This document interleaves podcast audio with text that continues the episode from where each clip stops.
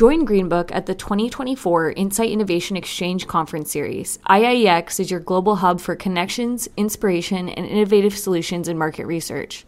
Visit greenbook.org/events to learn more about events in Asia, the Americas, and Europe. Use the code podcast for 20% off general admission on all upcoming events.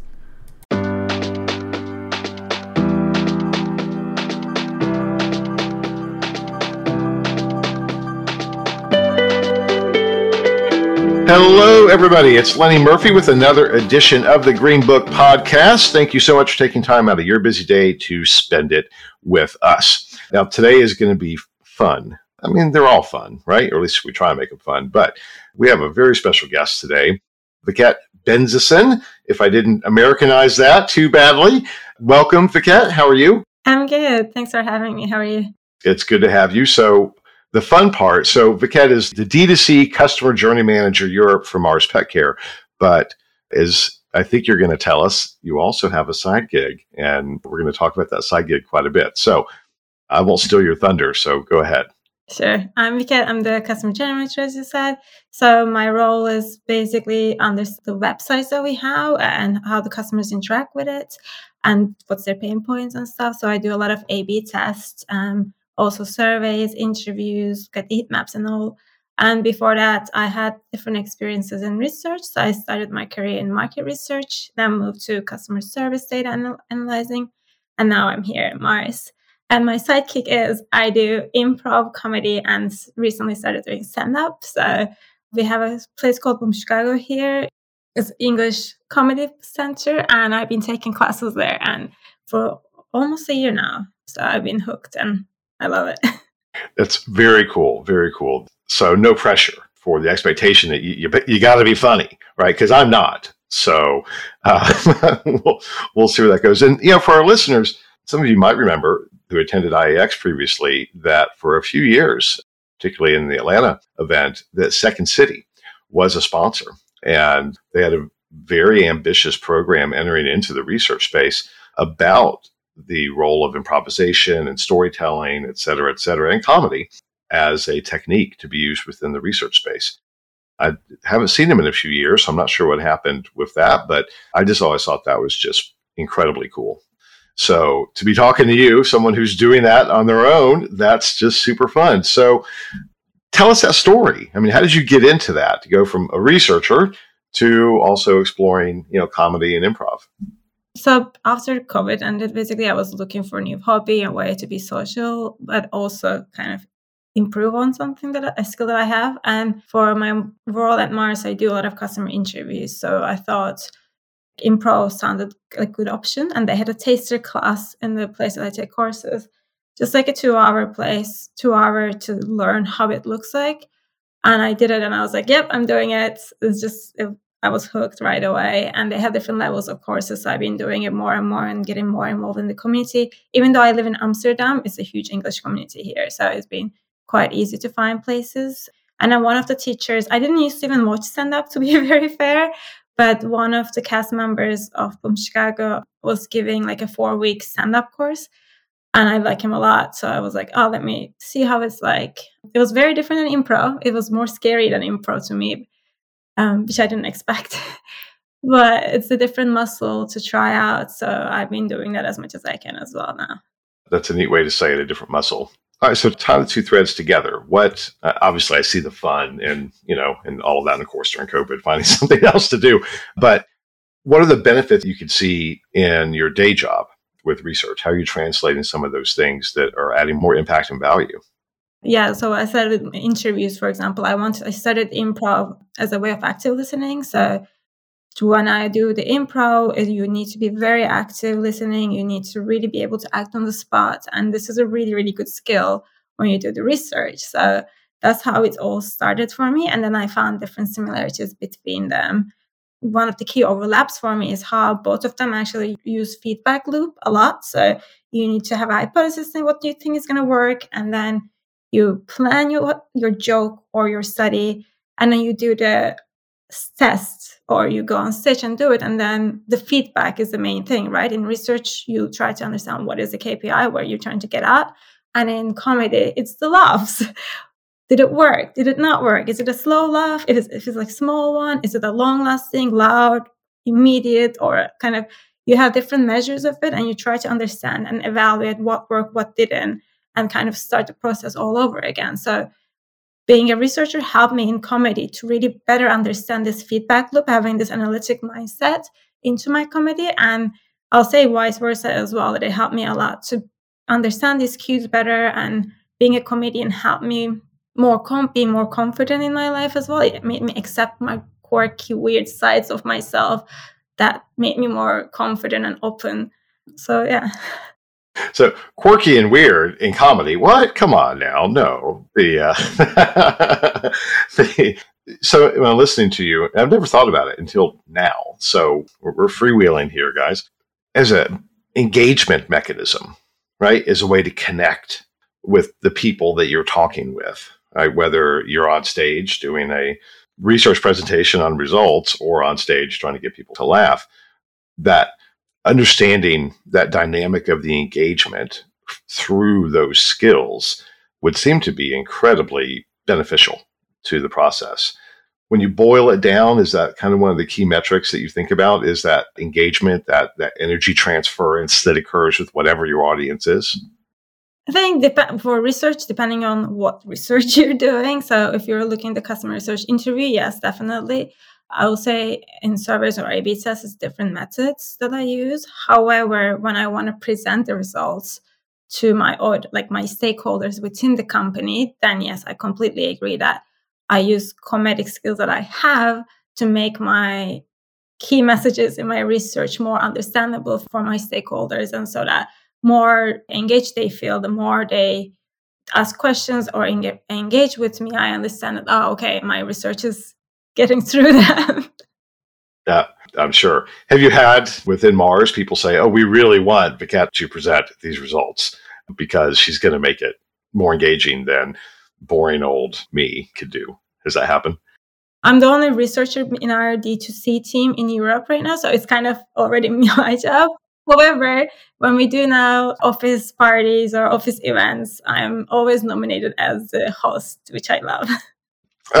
So that, that, doesn't get annoying because I've often thought with you know watching comedians to think, man, I wonder if they just get really annoyed with people that come up and you know tell me a joke, make me laugh, and that kind of to, that on demand process. But it sounds like no, you actually it's natural and you like it. I don't like tell me a joke because I don't have that many jokes. Stand up is new to me, but especially improv is something I do at least once or twice a week now. So being on stage, just being on the like being quirky and spontaneous is something that comes up easy. But jokes, I don't have. Also with jokes, the problem. Sorry, I'm changing the topic, but the problem with telling me a joke is a lot of the times jokes are not funny initially. You need to warm up to the laughing. So when someone says tell a joke, even if it's the best joke, it's just not going to get the same reaction. So that that I don't like as well.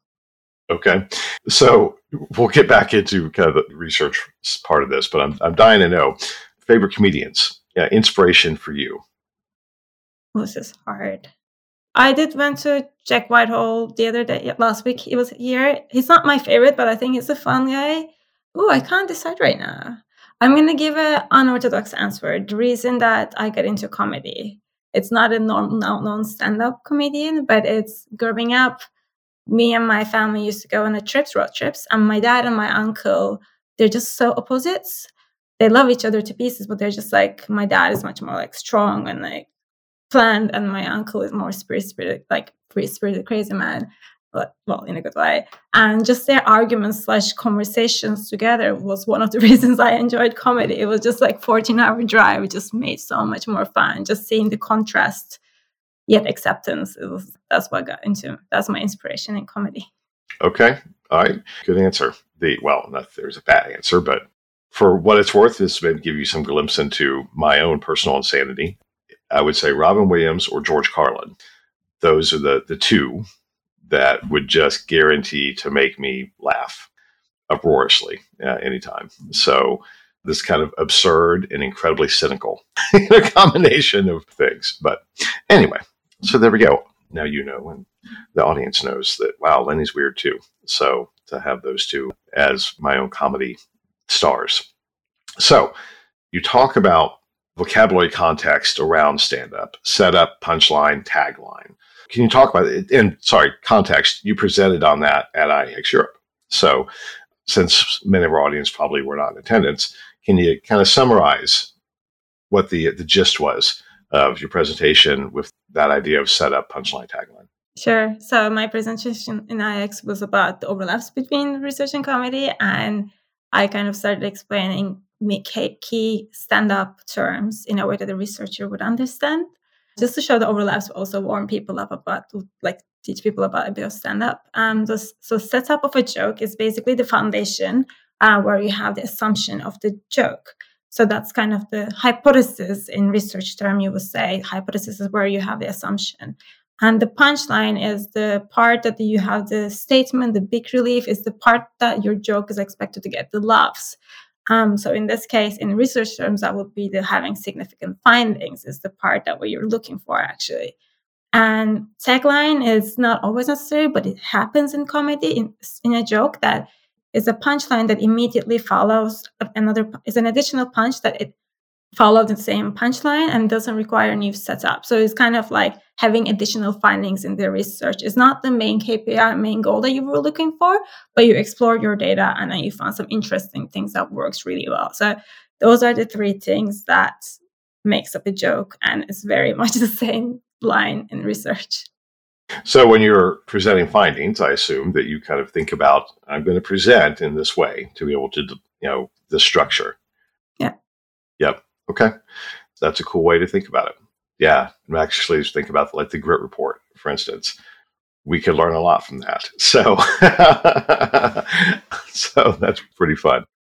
So, as you think about your experience overall within research, people that you've met, you know, with throughout your career and organization, how would you inspire them to take some of these learnings that you've gotten?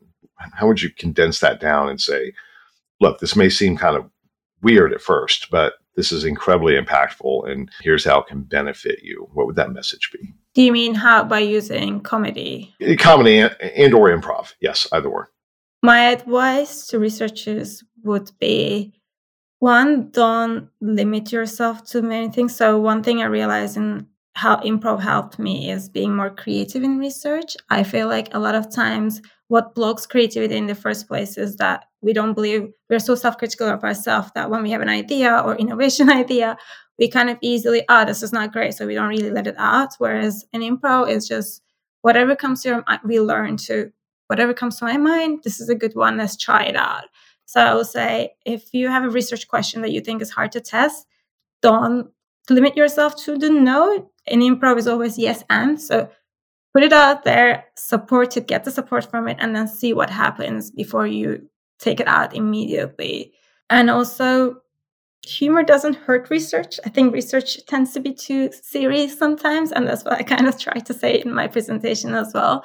But comedy has a big skill. Even having a funny punchline, funny title, putting a Giphy on the presentation, unless it's a very serious, those things people remember more than a lot of the data that you present.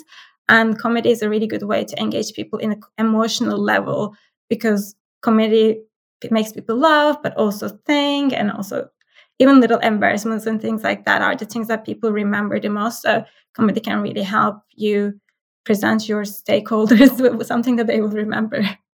I love that. And it makes me think, I've, I've been thinking a lot lately about the role of intuition and creativity and you know kind of the, those really nebulous characteristics that we don't talk a lot about within the research space right we think data data data data but to get to implications, it does take some level of intuition. It takes, you know, this combination of experience and critical thinking combined with that nebulous connection that goes off in our brains, or at least in mine. And any skill that helps, I think, inculcate that within the research community is a good thing. I think we, you know, there's obviously a absolute need for here's the data, right?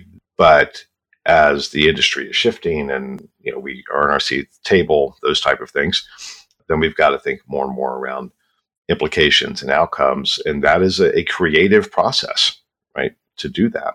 So, what do you think about the idea that connection between kind of intuition and creativity and taking these skills that you've learned? Does that strike you as accurate?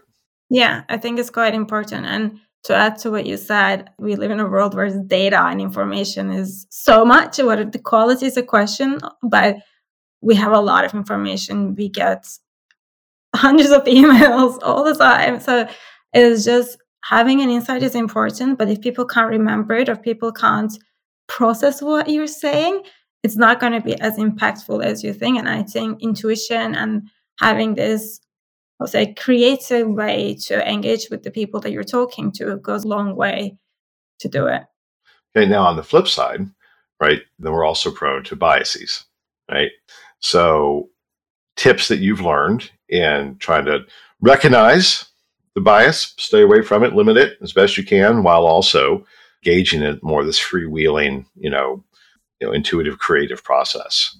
Yeah, I mean, in a way, I don't even know if they are definitely being creative. I don't know if that means you have more biases per se. I think it even possibly makes you be aware of everything, like more holistically about what's happening. But I would say for me with my with the biases, comedy also reminded me how sample is important. So when you do study, like when you have a stand-up show, same jokes can work very well in one audience. So if I go on the stage and within a Dutch audience, I can make a Dutch joke better, or being a short woman in the Netherlands is my go-to. So that kind of jokes work well.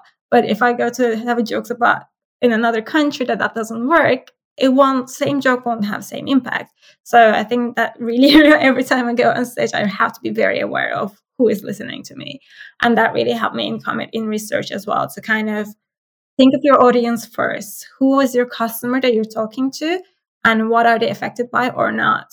So that's something that I keep in my head a lot.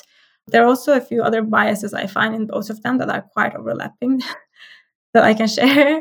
So, for example, the order is of huge importance. In a stand up show, for example, that in an open mic where there's a lot of comedians go on stage, you, I find that the, well now i find is known thing that the first comedian always gets the least laughs in a way because people are not ready to laugh yet it's called even there's even a term for it taking the bullet whereas after the second half and people are drinking more which is a big variance in comedy people are ready to laugh a lot more jokes tend to, to tends to get more funnier so it makes me really understand that same joke same delivery might have a hugely different impact on laughs depending on the order, the sample, which is a huge thing. It's the same in the research as well, right? So in a survey, you need to be very careful about which order of the things that you present. The first question needs to be easy. You know, don't ask anything that might really relieve information about the next questions, things like that. It really makes me understand the two of them in a head-to-head space. That is a really, really cool point, and I'm glad that you brought that up. I am probably our listeners are sick of me always harping on this, but I, we have fundamentally we have an engagement problem within the market research industry when it comes to you know respondents. We suck. we don't make it fun. We don't give many reasons for people to participate. It's not a, an engaging experience, and we have to think about that more from a study design perspective. So I, I love that point of let's ease people into it, right? obviously, we can't give them a few drinks I guess maybe you couldn't a focus group in, in Amsterdam. That may be a thing. but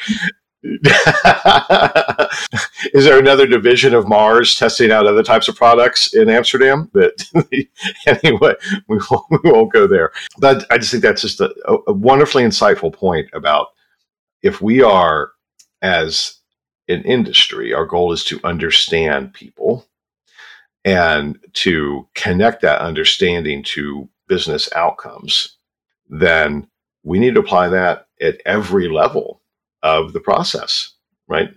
I, I think we, we get lost sometimes in the rigor. And the rigor is important. By no means am I saying that we, we do not need to apply rigor and best practices, but we need to be human too. So, is that you know something you've been incorporating in to obviously uh, you have uh, my guess into your your study designs as well yeah so we try to and also in the ux side so I, I do a lot of the ux is a side of it. I've also, for example, realized a tool, well, a strategy in comedy that is exactly the same in customer behavior that is known. Uh, so there's something called, for example, rule of three. Have you heard of it? I don't think so. Go ahead.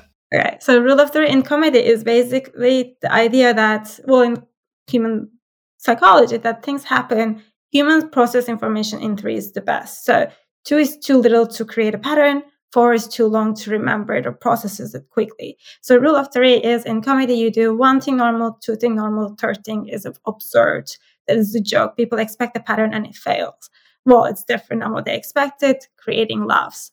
And in UX, you'll see a lot of website that three benefits of this product, three key reasons why you should take it. There's all these like patterns of threes that you see in the UX side that is completely similar into how you experience in comedy as well, which I think is when I realized it when I had this comedy course about it and I go back to the website, we, we used to have four key benefits.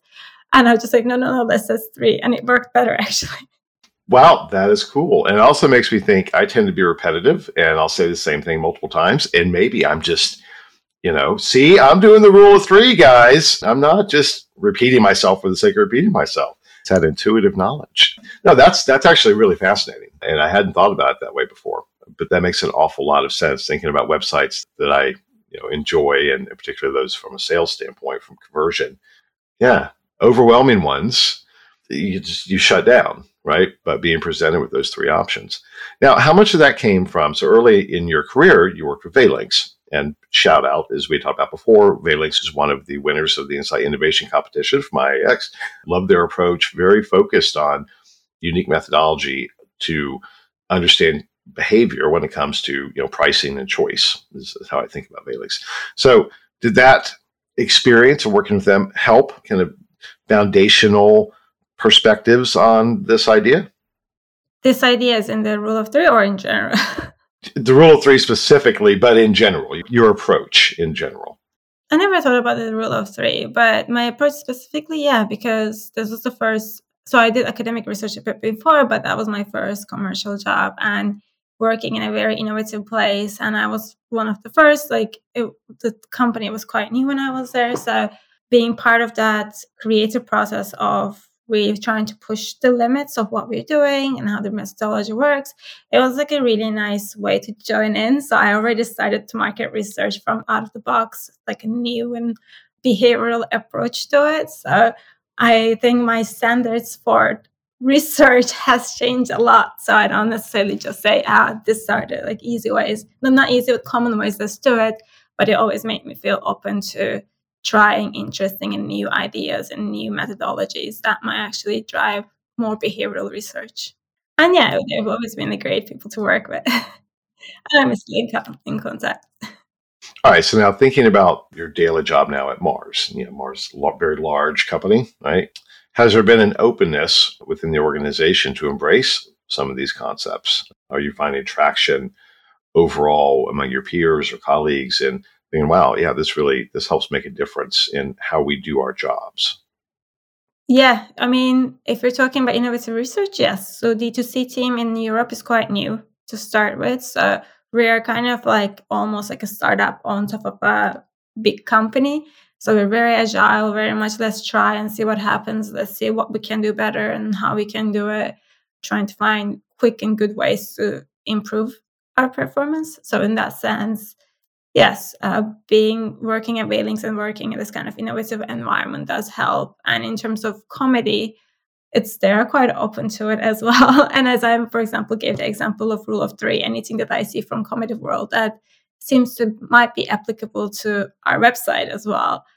I propose to test it, and everyone is always open to do this kind of interesting tests that I come up with as well. Well, and it's got to be an easy audience. I mean, you're dealing with you know puppies and kittens, right? I mean, so your audience is already kind of softened up. we call our oh, customers pet parents because people see their pets as a you know kid, which is really cool. And sometimes I run A/B tests about like different dog and dog pictures, and I'm like, wow, this is this is a job that I love. I can't complain. And there are dogs in the office, which is also amazing. Oh, very cool. Now, are you a pet parent? I'm not. I foster as much as I can. So I do that quite a bit, but not yet, let's just say. You're like the aunt that takes the kids for the weekend and but then you get to give them back. So I'm the obsessed aunt, yeah. yeah. Got it. But when the time comes to settle down and be a pet parent and have that commitment, what do you think? What would be dog, cat? Where would you go? Oof, I want them all, but I'll start with a dog. And for me, the main role, like main thing, is is like rescue dog. At the moment, just to clarify, also the reason I don't have a pet right now, um, I have hay fever and I live by the park. So if I get a dog, I don't want to not take them out. So I'm trying to manage my hay fever. So I'm gonna start with a dog when my hay fever is better, and rescue ideally I would love a big dog, but I don't have space in Amsterdam. so small to medium dog. All right. Well, yeah. So we, well, if you come to the U.S., we have a ten acre farm, and so we have two dogs and two cats and uh, chickens that are coming here soon. So you can come and play with our big dogs. Open invitation. Thank you. Appreciate it. All right. So thinking about if you could write your career trajectory from the lens of taking what you're learning and think five years out. What do you see yourself doing with this synthesis of you know insights and you know stand up slash improvisation? Where do you see yourself being? So to start answering your question, one of the things that I'm, I like the most and I'm most ambitious in is not necessarily doing the research, but combining different insights we get from different teams and presenting to the non-research people in the teams. So this is my short term, one of my biggest passions. And as clear as always, I do love being on stage and either for work or for comedy. And I would like in the long term, in five years time, to be kind of like the public speaker of the team. So if there's an event going on, I want to be the person who is up there and talking about it. And I want to be, yeah, I think what that means is that if we'll see what happens. But I would like to be in a place where I am trying to inspire people on whatever we're trying to inspire in them for. Well, I think that it's probably safe to say that you'll be one of our go to people for IIEX Europe. So, um, open invitation because God knows we need people that can make the audience laugh as well. So, not take the bullet. That's what our hosts are for. So, that's good. You don't have to do that. it was funny in the IIEX also. I made people, it was 9 a.m. on the second day, and I made people actually get up and shake their body for a bit. I was like, oh. but it, it took a while for me. It was a very risky choice for the IIEX, I think, but I think it paid off. So. Good. So, so you did take the bullet. I really made everyone get up and like make funny movements on their shake their body to wake up. Okay.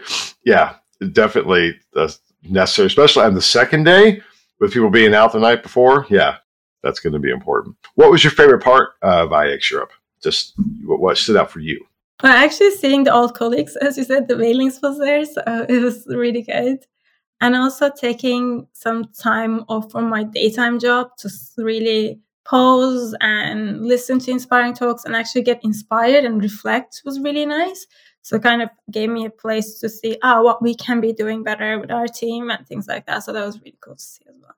Was there a session that jumped out at you? You're like, man, that I'm glad I came just for that. I can't say just. Can I simplify to three? Can I sure. something? You, can, you, you can do the rule three, yes. Thanks. I love the Anika once, um, if I'm not saying her name wrong, she talked about the processes and that they use and how they action on customer feedback and Allianz. That was very cool to see. That was very methodological and throughout. And Helen Devin, she talked about how using customer research accessible to the other teams. That was amazing. And she's one of my favorites in previous years as well and of course nicole and jonah from mars was to talk about agile innovation. That was really cool and that was nice to see some colleagues from different teams.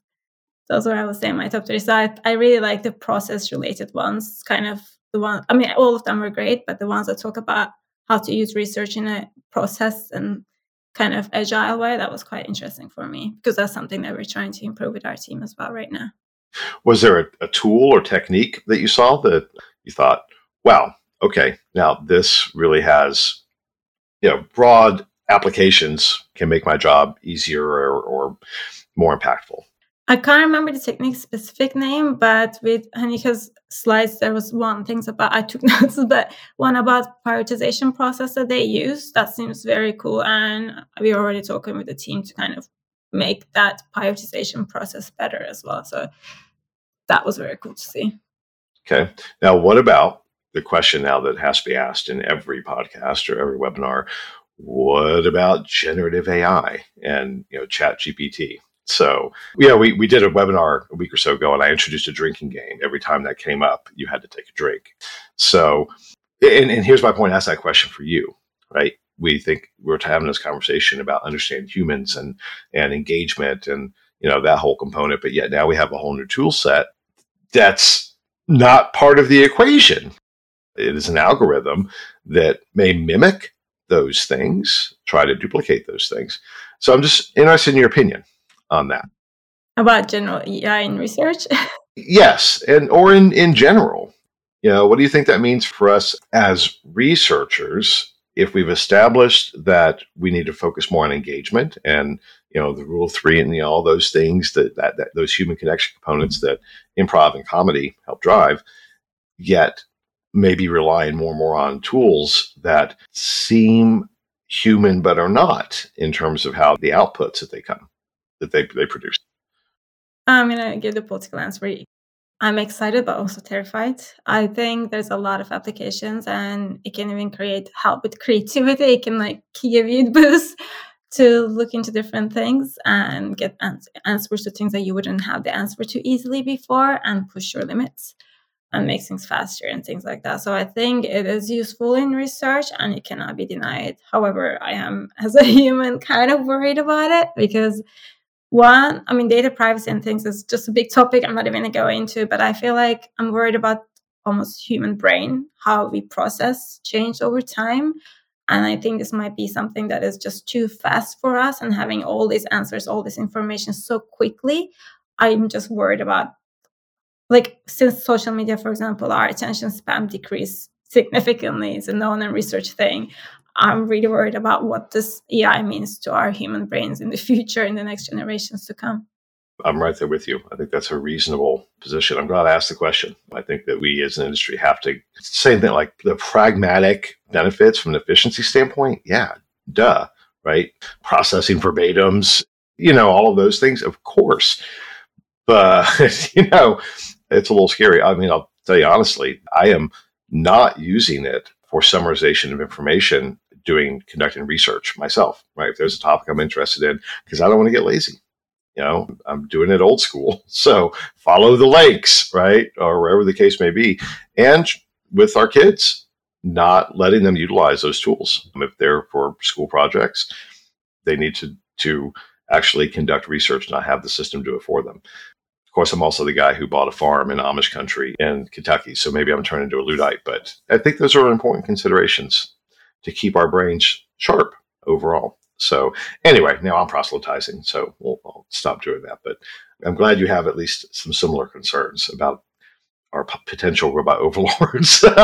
so, all right, I want to be conscious of your time and our listeners' time. You and I could chat for a long time because this has been been great. But what's on the horizon for you in 2023? What are you most excited about for the remainder of this year? Yeah, I mean, in comedy, in my hobby wise, I'm doing more on stage. I have already shows coming up, which I'm excited, especially on improv side. I'm really looking forward to it. And it works. I already mentioned kind of the part about combining insights and kind of what I'm really fascinated is like we get in D, in the D2C in e-commerce world basically we get a lot of data from acquisition tests and ECRM tests and UX access all these things and it just kind of feels like all the teams have this information mostly. So what I'm do, trying to do better and better at this year is combining them and kind of creating bite-sized information for everyone to see what's happening in acquisition, what's get, we, what learnings we got from UX and how they're applicable. What about market research that Mars is working on and things like that. So I am working on making it as understandable, useful, and accessible as possible. So that would be something that I'm very excited about for the rest of the year. Cool. Very cool. And just to give us a little more insight into you and your copious amounts of spare time when you're not on stage and you know, doing those things, what are you kind of obsessed with right now outside of comedy and improv? What's the thing that you spend a lot of time just doing this for relaxation? I have a quirky thing again, I guess. So I like abstract painting, but I have a specific twist to it. I love painting with Doritos. With Doritos. All right. I literally like crush them and stick on the paint because crushing is really fun and they don't go bad in the paint. And just crushing them and mixing with different paints and it gives a really good texture and it's, it's just really fun to do. So I do a lot of I like textures in painting and yeah, Doritos are my go-to textures. All right, now nacho cheese or cool ranch or what flavor Doritos? I don't know. That, I don't think that matters. I haven't tried. I think I have nacho here. okay, so and only Doritos, not any other type of tortilla chip. No, I do with other things like toilet paper is really good to put on for textures. I do even like coffee beans or turmeric is a good color. So I use whatever I can find, but Doritos has been a signature. All right, and so you get to snack while you're painting. I mean, I see that. That's wonderful. All right, um, I am not going to share that with my kids um, as they do their own. I sorry, I don't want to deal with the mess. I can imagine. So, how can our listeners reach out to you? Where can they find you? LinkedIn would be the easiest. Viket Benzesin is my name. that they can find there, me there. And my work email is vikat.benzesin.perez at effem.com. So that's also, if you're related, would be good. But I would say LinkedIn would be the best way. Okay, now what about if they're in Amsterdam and they want to catch a show? Oh, there's a lot in English, as I just mentioned. Wait, there's actually even like a group. I can't remember right now, but Boom Chicago is my favorite place. It's uh, Central Amsterdam, very professional people. They do incredible improv. That's why I would suggest Boom Chicago. Okay. Is there anything that uh, you wish I'd asked that I didn't? Can't really think of on top of my head right now. okay. Well, thank you so much. Thank you for presenting at IIEX Europe. I think that's a, that's a great topic. Thank you for joining us today on the podcast and for really stimulating a great conversation. I think this is really good stuff. So thank you, Viket. Thanks so much. Thanks for having me. No, anytime. Also, while we're giving thanks, a big shout out to our producer, Natalie, to our editor, James, to our sponsor, and to, of course, our listeners, because mm-hmm. you know you give us a reason, you give me a reason to talk to cool people like Viket. So I am deeply appreciative of you creating that opportunity for me. And that's it for this edition of the Greenbook Podcast. Thank you very much, and we'll be back again soon.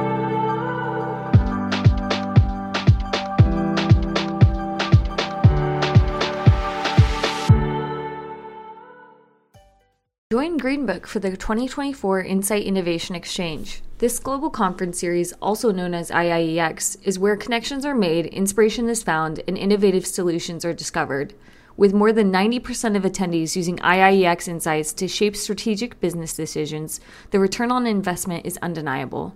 Whether you're in Asia Pacific, North America, Europe, or Latin America, IIEX is your gateway to the latest market research best practices, tech innovation, and strategies for transporting insights into action. Nurture your career and business with insights from across the globe. And here's a bonus use the special code PODCAST to save 20% on general admission for all IIEX events. Visit greenbook.org slash events today to learn more and register. See you there.